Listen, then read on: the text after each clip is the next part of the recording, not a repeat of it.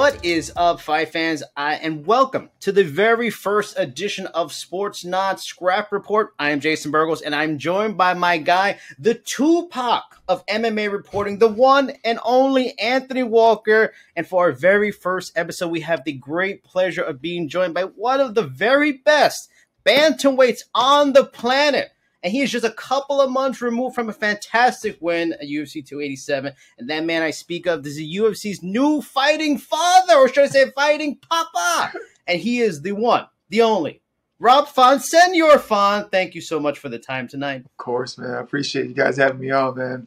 Appreciate the introduction, man. You know, you're fucking professional. Thank you. That's why I got the fancy shirt on, just for the intro. So, okay.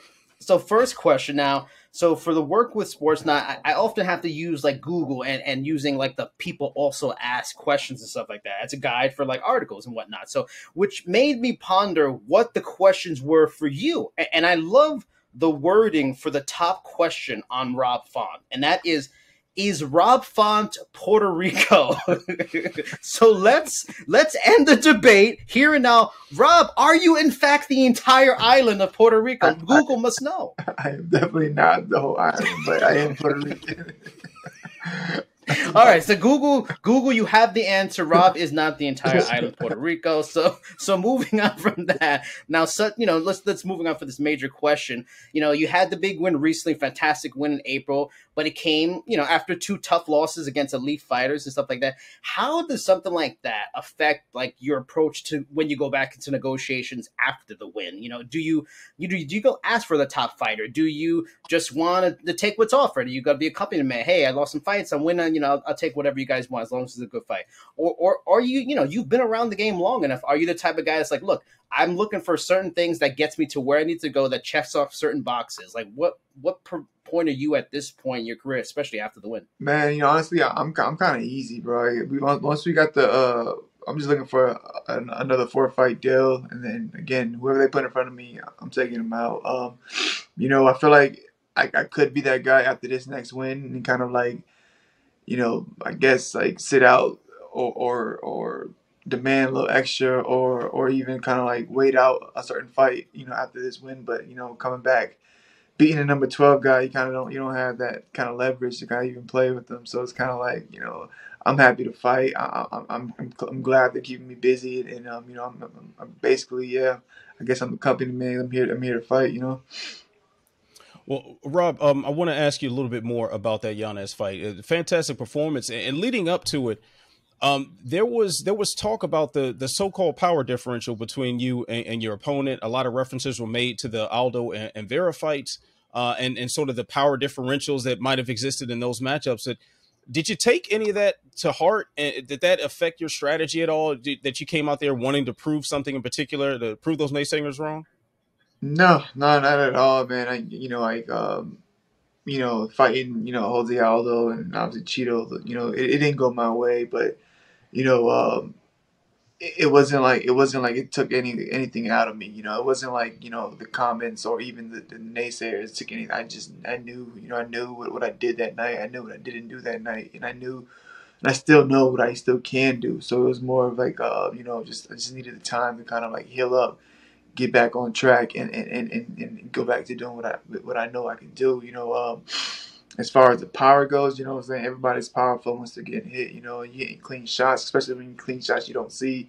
You know, I would say Aldo definitely had pure power, man. He's like, I felt like my face is broke when he hit me, but then like I was getting hit with shots I didn't see from Chito, so it's kind of like, you know, like I kind of felt both of that. You know, you getting hit with guys that just clean, pure power, and then also shots you don't see. Regardless, they all kind of suck. So it's kind of like, I knew what happened that night. I knew what I was capable of. I knew Adrian even had power if I let him hit me, and you know, he did get a couple shots off too. And it was more of like a, you know, like a just stick in there, keep that chin down, and go to work. Because I know the moment I touch him, like I can put him away, and that's exactly what happened. I rattled him.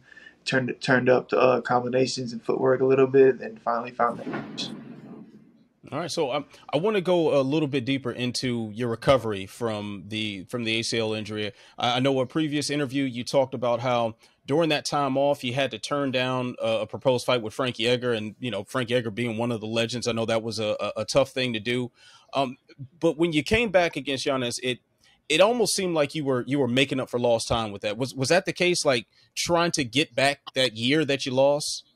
Yeah. You know, it was definitely, you know, one of those like, you know, I just want to get back in the win column. But like, I've also, like, you know, I've sat out for years. I know what it was. You know, but I've never lost two in a row and sat out. So it was kind of like, you know, losing two in a row, sitting out for a year. You know, there's a lot of like, you know, obviously questions people had for me. You know, what I'm saying, like, and I knew the answer.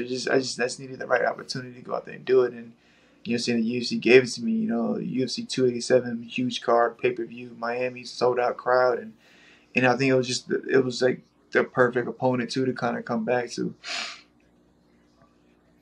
Now, you know, the big story at the top of the division is Sean O'Malley getting his title fight. In our rankings, which aren't altered to hype the fights that are coming up, he is at the back end of the top five. Is that situation something you look at, you know, you like understand, because this is as much entertainment as it is a sport in this business? Or is there frustration? Like, this is this is ridiculous. I get it, man. I wish I was in his spot right now. You know, if I was in his spot, I would have been laughing. You know, so he's doing his thing, man. I can't hate on him at all. Like, I like what he's doing. He's, you know, he's got to the belt. It kind of feels like he kind of skipped the line, and it's like, you know, why not if you can, you know, I guess, you know, especially in this game, you know, so it's kind of like, I get it, you know, and, you know, man, like, keep doing your thing, more power to him, you know, I just got to get back to doing what I'm doing, but I see what he's doing, man. It's he's probably one of the smartest in the game. Well, like you said, you would be willing to take his place, right? So, let's dive a little bit deeper in that. You're ranked number 7. Last I saw the rankings, right? Still number 7, unless that changed. So number 7, you're on this main card with bantamweight title fight at the top of the card. Henry Cejudo and Vera supposed to be, you know, at the top of this card. Like, so 292 comes up. Are you thinking about being available as a backup? Is this something in your mind, like kind of waiting on that call from Sean Shelby?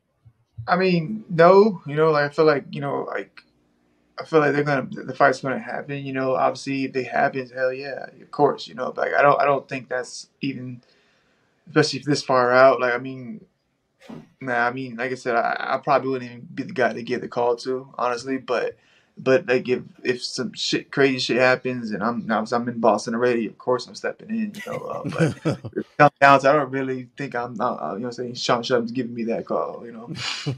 Well, just as far as the matchups are concerned, what do you think of those fights, particularly that title fight? Like, how do you see that playing out?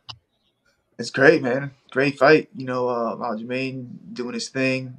Obviously, amazing grappling. Solid striking. It's a little awkward at times, but he figures it out. It's his own little kind of style where he's kicking and punching and all different kind of angles, adding in the takedowns. And, you know, then you have O'Malley, which is long. He's rangy. You know, he's real great with footwork. He's in and out. He's spinning. You know, he's confident. He has a lot of momentum on his side right now. So it's kind of like this should be interesting. Obviously on paper you got to give the striking advantage to O'Malley, and then the grappling advantage to Aljamain, and it's going to be more of like who can kind of like get to that their game plan first and keep that and kind of like keep pushing that pace, and it's going to be fun, exciting. Five rounds, you know, main event. I think it's going to have a big fight feel to it. What's your prediction? I mean, and this is my prediction. That was tough. I'm leaning towards the champ on this one. I think I'm leaning towards the champ, but you called it right last time, so I figured you're gonna keep your streak of predictions alive. So yeah, you did last time. So I'm leaning towards the champ, man. It's gonna be entertaining. It's gonna be fun. I think it's gonna be. I think he's gonna take a couple of big shots coming in, get into that clinch, and you know, it's gonna make it exciting. I think he's gonna get hit with, you know, big uppercuts, knees, certain little things that, like, I think, you know, like the natural, longer ranger, striker lands against kind of the wrestler, but I think he's just I don't think he can be able to. I don't think O'Malley can be able to do it for more than 3 rounds, and the extra fourth and fifth round with that guy coming at you, it's going to be a tough. And I just think he just kind of like pulls it off, wins the decision on this one. And there's another massive bantamweight fight on that card, Vera versus Cejudo. I mean, well, I obviously got to ask, what are your thoughts on that? But also, is Cejudo kind of maybe like a bucket list maybe fight? I mean, because of his stature, and God, that feels like classic boxing. Puerto Rican star, you know, Mexican-American. I mean, that seems like a perfect fight too. Yeah, that'd have been, that'd have been awesome. Like, that'd have been real cool to come back and obviously get to fight Cejudo, but, you know, it ain't happening. But I like the Vera in Chito fight. I'm sorry, Henry Cejudo fight. I think I would like to see a more 5-round fight. I think 5 rounds, it'd be probably a little better for Chito. He kind of starts off slow, but if he doesn't start off slow and you know, like, yeah, man, I think it's gonna be a great fight. I think obviously you got to give the edge to wrestling, but as far as fighting and just making it happen and getting dirty, you got to give it to Chito, and so it definitely makes an entertaining fight. And he's always in it. He's always in those type of fights. So it's going to be exciting, man. They stacked the card on this one, man. I'm excited for this card. Now, I kind of sort of referenced your contract situation a little bit, but I wanted to ask about that. Maybe you can give us more insight because you know, been around the game a long time, established name, great fighter. Now a father, changes perspective a little bit. Like when your contract comes around and you test value, which I really think you should and hope you do, because every fighter should. A lot of fighters in boxing, I mean, in MMA, are going to like boxing and bare knuckle boxing in particular. You are a fantastic striker. If that time came where you went to test your value, would something like bare knuckle or just boxing in general interest you to pull you away from MMA? Definitely, probably more boxing. I don't know about bare knuckle. I mean, I don't know about that. I mean, like, we'll see, I guess, you know, but I probably more boxing. You know, I definitely want to get in. Like I've always wanted to get in a couple of boxing matches. Anyways, you know, like so I could definitely see me getting in there, mixing it up. But like, man, that's tough though, because like I have so much respect for these high level boxers. Whereas like I wouldn't play around with it. It would have to be something serious. Ideally, a better matchup for me, you know. So it's kind of like if I got into that, but yeah, no, I definitely want to get in there and mix it up a little bit. So you wouldn't jump into the terrible Floyd Mayweather exhibition tour opponent. I mean, that no, I definitely would for Floyd. Of course, oh, get the bag, like, something like that. Yeah. Serious fight, like nah. I'm gonna take my time with that. I got a lot of respect for boxers, and I get what they're doing, and I appreciate what they're doing. Like I spar boxers all the time, and it's just rough. It's just a rough day. So one more for me, and maybe Anthony has another. But going again to that mention and being a father and stuff like that, it changes any person's life. When you become a father, you have to take care of a person. How much has it changed for you? You are a fighter. Everyone knows that it follows the sport. You kind of have to be, you know, selfish when fight time comes around, and that's the best way for success. But now being a father and everything like that, how does that change your perspective and training and just your overall outlook on the sport and overall outlook long-term on the sport? Man, honestly, it's been pretty smooth, bro. Like I got an all-star as a wifey, you know, she's there. I obviously my mom's 10 minutes down the road. My Kathy's mom's 10 minutes down the road. So it's kind of like, and I think we had kids at the right time, you know, like, you know, so we're not that young, and I'm not just starting in my career. So like we're pretty good we're in a good position right now. And I feel like it's like a bonus, you know. Kathy's always been great with kids. She's ever since I've known her, she's always babysitting and cousins, whoever, her friends, babies. So she's always been around kids. Her mom, own the daycare, so it's kind of like it's almost too easy, you know. It's like you get kids. Like I said, it's a bonus. Even like last fight week, it was like it wasn't like a burden. It was just like we just kept smiling. Like it's, get to kind of like do this with her now and kind of like experience all the fight week stuff, all the travel. We just got our little best friend with us, you know. So it's kind of like, excuse me. But it's been, like I said, it's been awesome. But as far as like the pressure and all that, like it's there, but it's more of a motivator. Like it's like now I have her eyes on me, and like it's kind of like, you know, if I don't you know, not necessarily perform, but if I don't like do that extra rep, or if I take that extra day off, I gotta like look at her and explain that to her. So I kind of like, you know, like I try to like psych myself up with that. Like I can't go home and explain why, you know, why I'm home early, because I, you know, I wanted to skip out. So it's like, you know, we locked up the schedule. I'm, you know, I'm there Monday and Wednesday and Friday to make sure I put it down. Tuesday, Thursday is a little later, so I don't put it down for sleep. But besides that, I'm there. You know, she's always there. She's always with us. She's always in the gym with us. And it's just, like I said, it's been a blessing.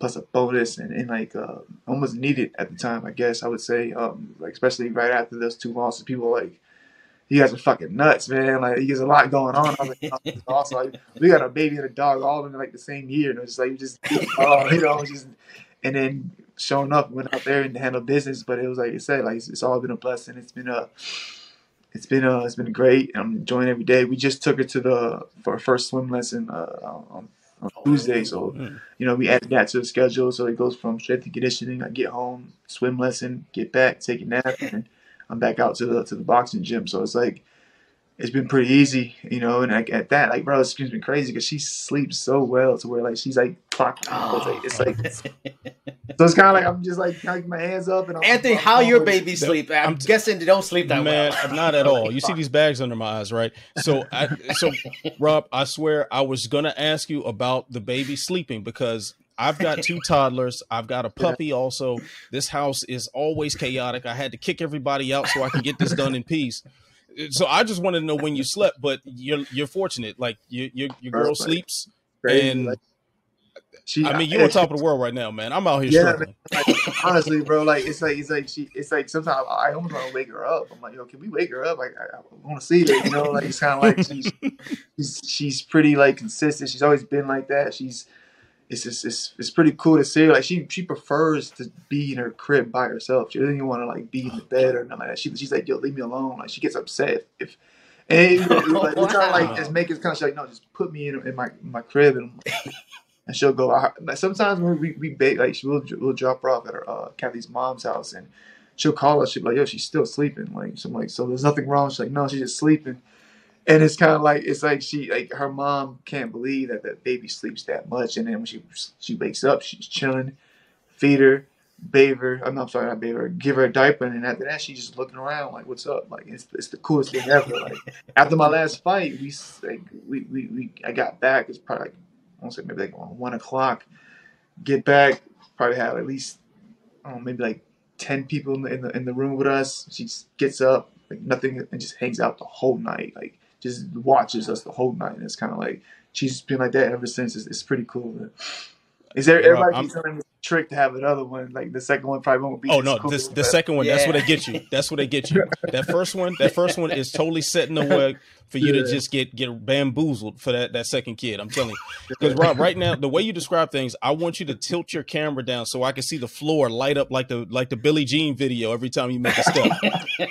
That is good fortune at its best. I appreciate it. Yeah, she's cool. Wow, man. Billie Jean reference on the first episode. Well done, Anthony. Well, she's cool, man. So fight week was awesome. So I can't wait to bring her out to this fight week. Like I said, it's like, you know, it's when it's fucked up too. It's like everybody like hit us with the horror stories like about how our hard labor was and how your life was ruined. And once they start crawling, it's all over. And it's, I'm like it hasn't been like that at all. It's been like, you know, I can't wait to chase her around. It's kind of been like the like. Shit, me and Kathy were like balling like 2 weeks before she gave birth. It was just like everything went smooth. She was working out the whole time. I felt like me and the nurse could have delivered the baby. The doctor was in there for like 2 minutes. It was like it just clockwork. It was like in and out. It was just like all right. And it's just like I'm like, let's get the fuck out of here. Something's gonna go wrong. Like I'm like, what the hell's going on? Like yeah, man. Like I said, I still can't. I can't stop cheesing, man. She's the shit. Like I thought fighting was cool. It's like being a parent is the coolest shit ever. Sure, words have not been spoken, man. That is that is nothing but the truth, man. I appreciate it. So Rob, thank you so much for the time. If you want to stay, you're more than welcome. But if you gotta go, I understand. But thank you so much for the time, man. You're the best. I love talking to you, and thank you so much, man. Guys, thanks for having me on. I'm gonna get back out here, try to go wake this baby up and see what's up. I appreciate your time, Rob.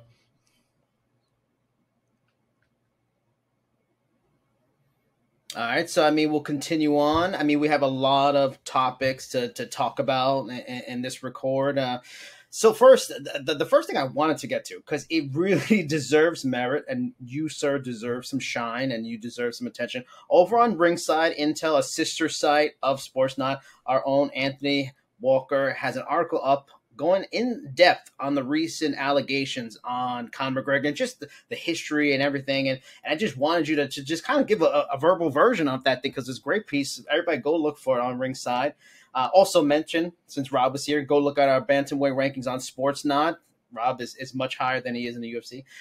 But just, you know, just tell me, just go into depth about your idea of, is Conor McGregor a predator or is he a victim? Yeah, Jason, I appreciate the intro there and the kind words about the piece. Like, when the news broke that Conor McGregor was being investigated by the Miami-Dade Police Department, the NBA, Miami Heat, and the UFC was conducting their own investigation into an alleged sexual assault, you know, it didn't feel like this was new territory. Like, we've kind of been down this road. I mean, the details behind the story as it's been told in the police reports are more gruesome than what we've heard about in the past that McGregor's been connected to. But it felt familiar in the sense that we have this routine of him being accused of something just really despicable. And it follows this very familiar cycle. And I don't want to presume Let me guilt. Just interrupt you right there. Sorry. Just for the people that maybe didn't read the articles, Conor McGregor, the allegations on him is at the Game 4 of the Miami Heat. He is a woman alleged she was escorted by security, Miami Heat and NBA security, to a bathroom where Conor was waiting in a handicap booth, forced himself on her, tried to kiss her, turned her around, tried to do more, and she had to fight her way out. So this is serious allegations against him. But yeah, like there was the repeated quote that you saw in all the news articles that she was, quote, violently raped. Mm-hmm. That was the exact verbiage, that violently was always highlighted, and it was a pretty gruesome attack the way it's described. It was just absolutely reprehensible. And even though there was a video of him and the accuser, like, almost looked like he was leading her in, you know, into the bathroom, and it wasn't that she was being forced by security. And there were things that were contradictory to the initial reports, but it's still, Conor McGregor was in this position, and he repeatedly finds himself in this position. So I just wanted to pose the question, is he actually a serial predator, or is he someone who, because he does this every time, like, he's accused of something and he vehemently denies it, is he a victim of his own success in that way? And I think, I don't think he's a victim here. I think what we're seeing, if he is innocent, and because I want to reiterate, I'm not trying to presume guilt. We should not, especially in the position that we're in with the platform that we have, should not go out presuming guilt on this man. Let the justice system do what it does. But if you're constantly finding yourself on the wrong side of these sort of allegations, and you have this pattern of erratic behavior and violent behavior. Don't forget about the man that got punched in the bar for denying him, you know, I guess respect or whatever for the proper 12 whiskey. Yep. The guy who outside the Miami hotel who had his phone snatched and smashed because he was trying to take a picture of McGregor. And then there was I forgot about that. Some musician, some Italian musician that he apparently broke his nose. I forgot about that too. Then there was the story about some woman that he apparently punched and kicked on his yacht, and she was so afraid for her life that she dove off the yacht and had to be rescued by some other just random boat that happened to be there. There's a very disturbing pattern of behavior here. And at the very best, this is a person who's making very poor decisions and putting themselves in very compromising positions. And that's sort of what I was getting at in the piece. Like, this is someone who is not making the decisions that someone with his level of fame and success should be making. This doesn't have the right people around him to insulate him from some of the foolishness that he seems to tie himself up into. It's a lot to unpack. I mean, no matter what way you look at it, Conor McGregor is definitely headed in the wrong direction and could very well be one of those tragic tales that, you know, that celebrities can tell forever and ever. Someone who had all this potential in the world, who had all the opportunity, that squandered it by doing something stupid and ruining lives in the process.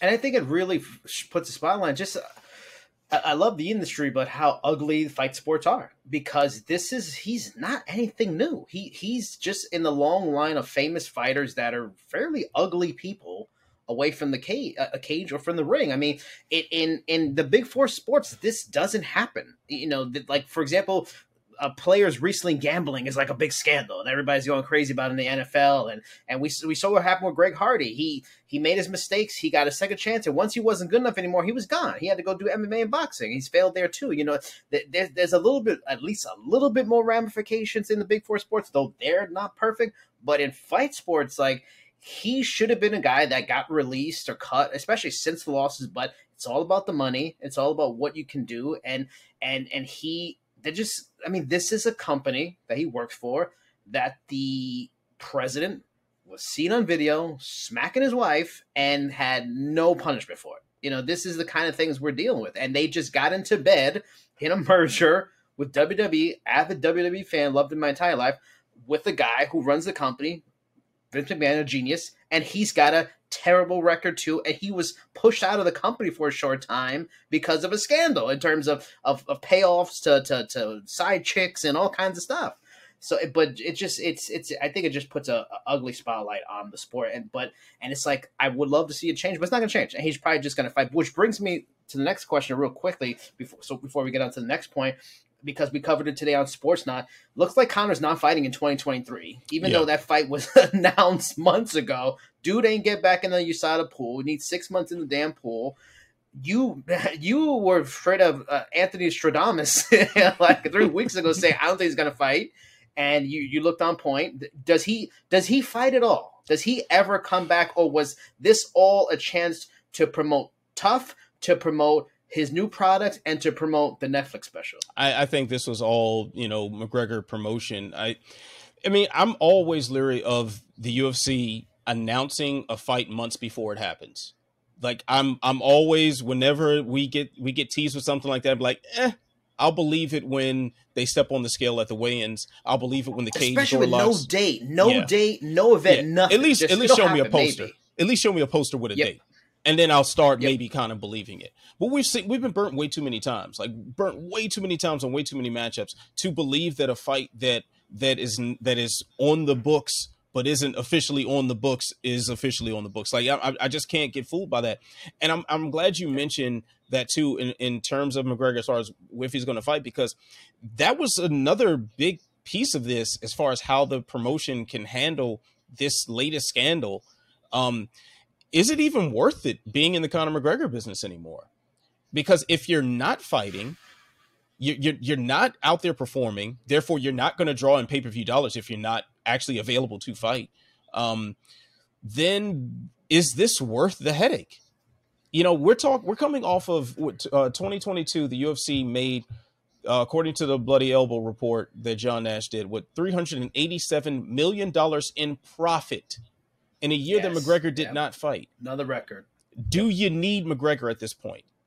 Is it worth the PR nightmare? Like, you mentioned Greg Hardy, and Greg Hardy had a purpose for when he was there, right? The ESPN deal was new. He was somebody familiar to ESPN viewers who weren't necessarily familiar with mixed martial arts because of his NFL days. So, okay, they're going to trot him out, and the PR hit might have been worth it in their eyes. But is the PR hit worth it now for someone who is repeatedly being accused of sexual assault, not to mention just random assaults in general? The same guy who, like, threw a dolly into a bus and destroyed a pay-per-view card. I mean, is it worth it to still be in that business? And as far as USADA is concerned, you know, a lot of talk is out there about USADA. He didn't make the USADA cutoff, so he's not going to be eligible to fight. USADA works for the UFC. Like, yeah. If the UFC doesn't care about what USADA has to say, which I think McGregor would warrant them not caring if you're looking at it from a pure monetary standpoint, then they're just going to do the same thing they did with Brock Lesnar and just give him an exemption. And if he pops out later, he pops out later. That's the route that we can go. But that's still dependent on McGregor actually fighting. I don't believe it at this point. I just don't. And if I'm McGregor, why would I want to fight? Like, I've got this wildly popular whiskey brand. You know, he's got a movie coming out soon with Jake Gyllenhaal. You know, he's got all these avenues to money, and he's still someone who can endorse all these products and everything. You're a guy who can make millions upon millions upon millions of dollars every year on top of the millions upon millions that you already have without getting hit in the head. Why? Yep. Okay. I think that's a perfect way to end that. Let's move on to, so Jared Cannonier, big win, impressive performance over Marvin Vettori last week. He's not going to get a title shot because he's lost to Israel. If Alex Pereira would have beat Israel in that last fight, he might have got a title shot, but he's not going to get it. But it seems like Dricus Du Plessis, he's probably going to get it if he beat Rob Whittaker. If Rob Whittaker beats him, he's probably not going to get a title shot just because of this whole thing with Du Plessis and the Africa thing. He's South African, Israel. He has the Nigerian connections and all this stuff. So Israel's pretty much just building it up because it just interests him at this point. That's the most guy. And he and Du Plessis will have to jump several spots and over multiple people into that fight, even if he beat Robert Whittaker. There's like the middleweight division in the UFC have a bit of a contender problem. And because of this, let's say Du Plessis doesn't win, which is very possible. He's fighting Robert Whittaker. Robert Whittaker's the next greatest middleweight in the world, not named Israel Adesanya. Does he maybe go up to light heavyweight after? Does he try to take a second run at light heavyweight and a fight, which I think if he fought Jamal Hill, I think that's a good matchup for him. I agree. I mean, I think that's probably the best thing for Adesanya. And I think for Jamal Hill, that's the fight I'd be trying to campaign for. You know, who else in the light heavyweight division is going to attract the same amount of business that Israel Adesanya would? If I'm Jamal Hill and I've got those pay-per-view points on my contract, I want the guy who's going to give me the most of those pay-per-view points. I want to fight the guy who is smaller and who likes to strike, and I'm bigger than, and I can hit him harder. Like, that's the fight that I want if I'm Jamal Hill. And if you're Israel Adesanya, I mean, this is sort of his creation in the sense that he's beaten everybody that was eligible at the time, but also the UFC's fault. Like, you're going to book DDP and Robert Whittaker right now with this intent. Okay, well, in 2 months after their fight, the winner is going to fight Israel Adesanya probably. That doesn't make any sense. Like, they're going to go in there and beat the tar out of each other. Yeah. And we're going to rely on someone making it out, like making out healthy enough, like either one of them, nevertheless the winner, like making it out healthy enough to go and fight Israel Adesanya, to go through another training camp and another weight cut to then fight and make this date, you know, a couple months later. This is silly. The UFC did this to themselves. I mean, they've got Khamzat Chimaev in the back pocket also, but you're talking about a guy who his last middleweight fight was Gerald Mershart, if I'm not mistaken. But then again, hey, rankings don't matter. Like, none of this matters. Yeah. They just can do what they want. No. So I essentially feel like we're you and I mean, we've done this before in, you know, in a previous job that we worked together. You know, we are friends outside of this. So we've talked about all these fights and everything.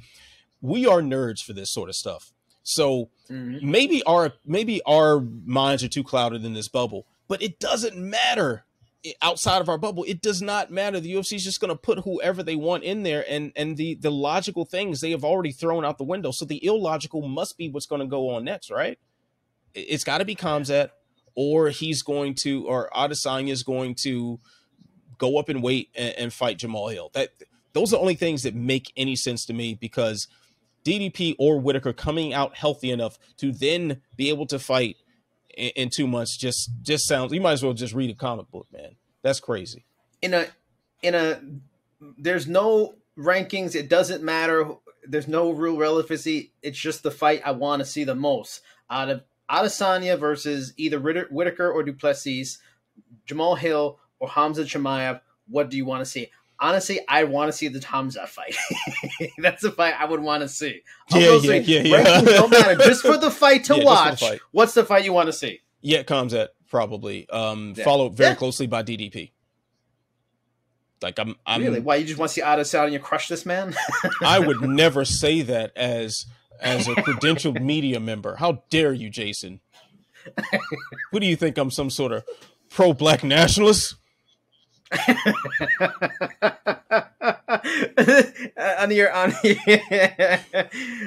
you do like the what's that, the family tree thing when you found out you got Nigerian ties? Is that what happened?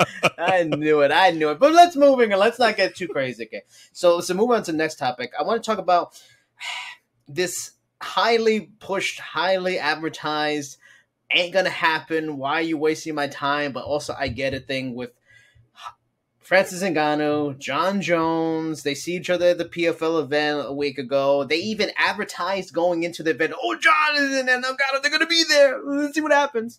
And then they like 57,000 cameras all catch them perfectly, meet each other. Like, I get why the PFL is doing it, and it's probably not the bad idea. You know, you draw attention to your brand either way, but I just feel there's other ways to do it. Especially because this fight's not going to happen. Like, you guys are not going to work together. UFC's not co-promoting with the MMA promotion. They did it like once with boxing. Like, it's just not going to happen. So, like, I feel like it's almost insulting the fans. Let's have this face off and sweat. Oh, imagine, like, it's not going to happen. Like, John fighting Tyson Fury at this point is probably more likely than him fighting Francis Ngannou in MMA. I mean, it's just weird to me. What are your thoughts on the whole confrontation and just the push behind it from PFL? I mean, the PFL's doing exactly what they're supposed to do. Like, they're paying Francis a boatload of money to do this. They've hyped everything up. I mean, they are building this up as much as they possibly can. And one of the hugest parts of this buildup is the idea of, can Francis Ngannou beat John Jones or vice versa? Like, that's the thing. That's the question that's centered at all of this. So why not exploit the absolute hell out of that when you have the opportunity, with John Jones wearing a shirt with a PFL logo in your building, in your venue, and Francis Ngannou happens to be there too in his finest of African garb. Why not? Why not? Like, they would be foolish not to. And as far as being insulting to the fans, I think combat sports fans, us included, I mean, we are a group of marks and suckers. Like, everyone's going to take the bait for this. Like, everyone. So, you know, why not? Yeah. Absolutely, why not? And at this point, I think for the PFL, I think it's also important to keep the pressure up. If they really want to make this matchup happen, just keep applying that pressure. Keep drawing attention to it, because it's very clear that the only entity that is not down for this is the UFC. John Jones would sign that about agreement in a heartbeat if it was legally possible. Francis Ngannou would sign that bout agreement in a heartbeat if it's legally possible. PFL would do it in a flash. ESPN, the shared broadcast partner, is absolutely ready to sign whatever they need to sign to make this happen. The only entity that is a question mark in it all is the UFC. They are the one and only part of this equation that's saying no. So if you are the PFL, if you are Francis Ngannou, even if you are John Jones, if you're ESPN behind the scenes, apply the pressure, and maybe, just maybe, you get what you want. Worst case scenario, you get some photo ops, you get a few extra views. Maybe it translates to buy somewhere down the line for Ngannou making his PFL debut next year.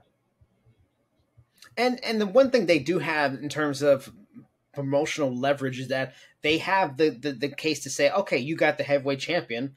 Well, we got the baddest man too. Like, he didn't lose. He was your champion. He didn't lose. You know, it's a good leverage that they have. As long as Francis doesn't lose in the PFL, because if he loses in the PFL, it's all gone. Like, if he lost to Tyson Fury, Deontay Wilder in boxing, and no big deal. It's in boxing. He took a risk. He's an underdog. But if he loses in the PFL, man, all that charm is going away. But as long as they have it, yeah, you're right. You swayed me. Like, they should maximize the heck out of it while they have it. But speaking of PFL, one of the more fascinating stories this last week, and I don't think it's talked about enough because it's really a big deal, and there was a new layer added onto it today, was Bellator president Scott Coker admitting last week, because there's been rumblings for a while that Bellator might be up for sale, maybe partnership, but it seems like it's more likely a sale, that PFL is one of the possible contenders to purchase them, like and a merger. Today, also, advertisement, go to sportsnaut.com. Today was revealed that the owner of the Jacksonville Jaguars and his son, Shad Khan, and his son, Tony Khan, who Tony Khan's the owner of AEW, the wrestling promotion, they're also supposedly kicking the tires a little bit on buying Bellator too, which will be fascinating because Endeavor owns UFC, WWE, the ones in wrestling MMA, and they could, the Khans could own Bellator and AEW, the twos in wrestling and MMA, which would be fascinating in that way. But what are your thoughts? I mean, I'm sure there's purists that would like to see Bellator last and stuff like that, but I'm very much in favor of an alternative. And if there's a merger, and if Bellator is eaten up and it becomes PFL Super and 2.0 with the Bellator added roster, I'm kind of for it. I mean, I feel for the people that could lose jobs, and it's a tough business, but in that level, I don't want to see it. But on a fan perspective, I'd like to see a merger. I'd like to see a strong second promotion that's legitimate. PFL is far better at promoting their brand than Bellator is. That's Bellator's one weakness. Bellator has a better roster than the PFL. It's a perfect marriage to me in a lot of ways, especially if PFL's running it. They're good at getting investments. Ara Hawaiian reported today, the reason why they're kind of back in the bidding is they've got a new round of investments that they can throw at a purchase. So I'm for it. I mean, One Championship wants to play the game of we're as big as the UFC. We don't want to work with anybody. Cool. Bellator and PFL merge. Clear number two. Fun promotion. What are you thinking? I definitely think there are a lot of good things that can come out of this. But first thing I want to see MVP in the smart cage. I want to see MVP throw a strike and then see all these unnecessary stats just flash across the screen. That's what the people really want. Okay, so let's make that happen, guys. Ray, Cepho, make it happen. Make it happen. I want to see MVP throw a punch and dance, and I want to see his hip speed calculated on the screen. So, but seriously, because I can only imagine you're like, oh, his hit speed is 37.2 megahertz. That's what mine must be. Yeah, and I'll be in front of the TV just getting my jiggle on, trying to see if I can beat MVP speed and the dancing. You know what, man? This is something that no matter what way it plays out can be very beneficial for the sport of mixed martial arts altogether. And I think it's very important that everyone in this equation know their role, because if this is something that's intended, like if you're going to merge the PFL and Bellator and they're going to take on the UFC, I'm sorry, you're not. You're just not. Yeah. Like even the strength of both of those promotions combined does not overtake the UFC's market share or the sheer monopoly they have on talent and whatnot. But you can make yourself a very strong competitor to make it, as the UFC is continuing to pump out these sort of just rank and file cards that don't really have a lot of consequence and are essentially just, it's just like a content farm at this point. You know, give us something alternate to the content farm. Like that's sort of what we're craving. Like when One Championship had their debut in the US a couple months back, I think it was, like it felt like a huge thing. It felt so different. Yeah. And granted, it was the same One Championship type product that we have seen for a while, but it felt different because it was in the States and it just had that they overcame a hurdle. Yeah, it felt special, you know. We don't have enough of those special moments as this content farm just keeps on just rolling out new events, and we don't have time to reflect on the last one and so on and so forth. And it just keeps going in this cycle. Bellator and PFL together can throw a monkey wrench in those plans and give us something to be excited about sometimes. And I don't know what that format looks like, because even though Bellator isn't known to have this strict tournament format, they have, mostly one-off fights. They've been doing a lot of work in the Grand Prix last couple of years. I mean, and that's close enough to what PFL's doing in their tournament system. And PFL is dabbling more into their so-called super fights and having more one-off fights. And that's sort of what Francis Ngannou and Jake Paul are supposed to be a part of, and Clarissa Shields, like this, this wave of sort of one-off fights. There's got to be some way we can meet in the middle here if these two companies join forces. And even if it does result in a lot of fighters getting sent their walking papers. Unfortunately, I mean, I think executives, the people that work in the promotions, like that's going to be a slashing of jobs regardless.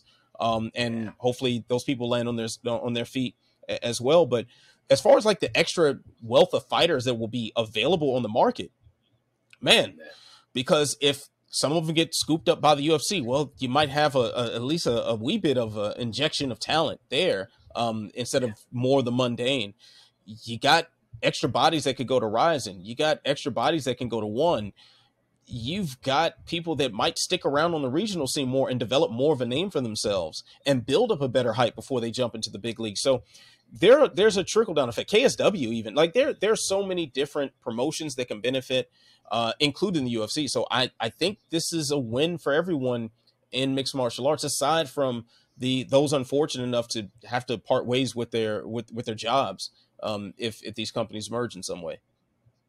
And I like the PFL league concept. I think it's a concept that can transition for a lot of casual fans and get it. And the lacking of the roster has always been a problem. If they can all of a sudden have a season that has Pitbull, AJ McKee, Nemkov, man, all of a sudden that season gets really good, really fascinating, really interesting, almost must watch if you're a fan. It's always good to have alternative, but it's good to have good alternatives instead of many okay alternatives. And I think the MMA landscape is so fractured with and no disrespect, I like KSW, I like One Championship, I like Bellator, PFL, but it's just too many. Like one person can watch so much and you're going to watch UFC. So it hurts them. If there's less to watch, that means maybe more people may watch that and that merge company, and that's good for them. But since you mentioned just our last topic, and we'll get out of here, is UFC making the constant content. Let's just talk about quickly UFC Jacksonville, and we're not going to do like other podcasts. We're going to run down the top fights. We're going to make a pick. You can go to other podcasts for that. We're here for topic. We're here for conversation. We're here for interviews. So I just wanted to mainly brush up against the main event. That's the most interesting fight. There's some solid fights at UFC Jacksonville or UFC ABC, whatever number that is called. But Emmett versus Topuria, that's a good fight. That's a real fun fight. Topuria is really like that hidden gem at featherweight that really hasn't really connected with the bigger audience, but that dude is nasty. That dude's the fastest rising star, one of the best fighters in the division. And Emmett's a great test. He just fought for the interim title, was red hot and going into that fight with Yair until he lost. Getting a little long in the tooth, but the guy could wrestle a little bit, big power in his hands, which is uncanny for the division, stuff like that. It's a big fight for Topuria. Topuria is the guy that we think he can be, and he can maybe be that top-level talent. This is a fight he has to win. Question is, can he beat Josh Emmett?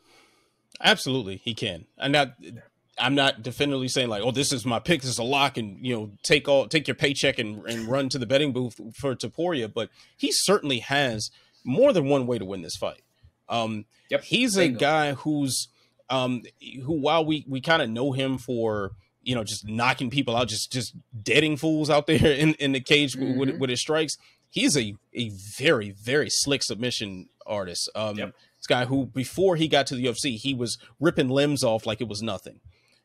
So is Emmett going to feel comfortable to get on the ground with him and do but so much?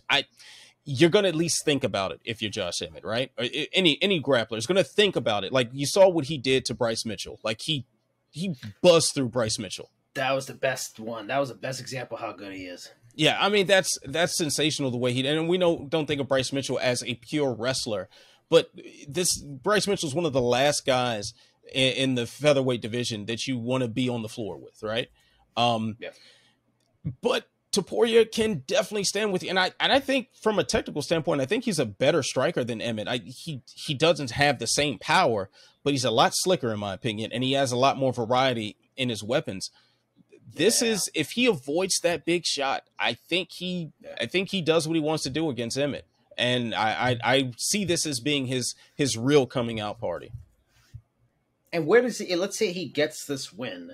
A top win, stuff like that. It's a really kind of a landmark win. It really sets him up that this is a legit guy. Where does he go from here?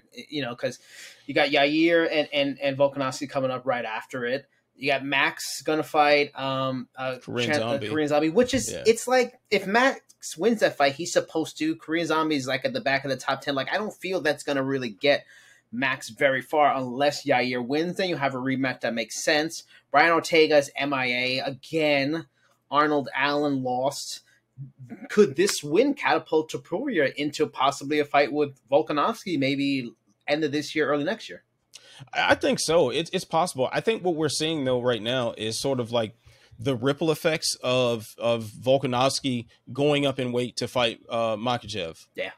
Earlier this year. Like that's so now it's like the rest of the division, it has to catch up. The contendership has to catch up to the champion being gone for that brief moment and another champion being installed. So now things are a little bit disarray underneath the interim and the well, I guess I can't say undisputed belt now, but you know what I mean, the two belts.